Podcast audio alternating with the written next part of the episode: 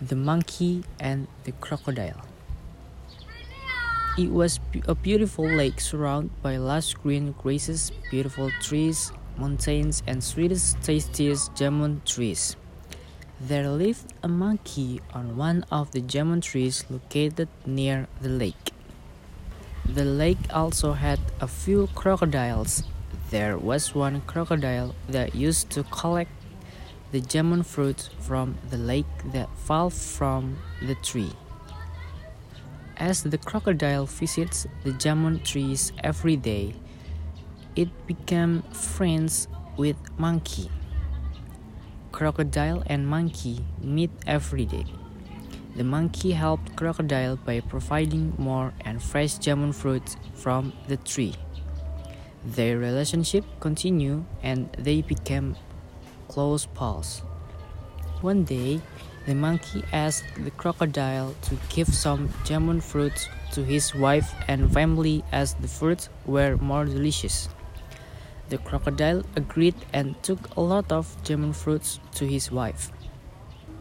His wife was so happy and surprised that she never ate so delicious fruit so far. She inquired her husband where he got those fruits. The crocodile told her his friend, Monkey, who lives in a jamun tree, gave this for him. The wife crocodile made a plan in her mind. She asked her husband, Does your friend eat these fruits every day? The crocodile replied, Yes. She ate, Oh my goodness, these are uh, the sweetest fruits we ever ate. Imagine how delicious the monkey's heart would be if he ate these fruits daily. I need the heart of your friend. Can you please bring it down for me? The crocodile was shocked to hear it from his wife. He replied, But he is my close friend. I can't do this to him. The wife crocodile told him, Don't worry, you bring him here. I will then take care or else you may try to push him down into the water if he doesn't know swimming. After a long time, the crocodile agreed to bring Monkey to his wife. The very next day, Crocodile invited Monkey to join them for lunch and asked for his favorite food. Monkey happily agreed to be the guest and but worried that the monkey did not know how to swim in the lake. Crocodile, on thinking about Monkey's sorrow, pleased Monkey and told him, Don't worry, I will carry you on my back and will take you back safely too. The monkey accepted and crocodile rode him to his home on his back on the water.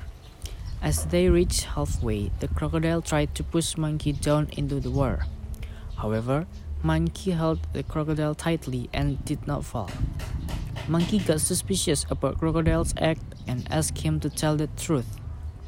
Since Crocodile believed him as his good friend, he told about the conversation and the fight his wife had with him, and he was taking Monkey to eat his heart.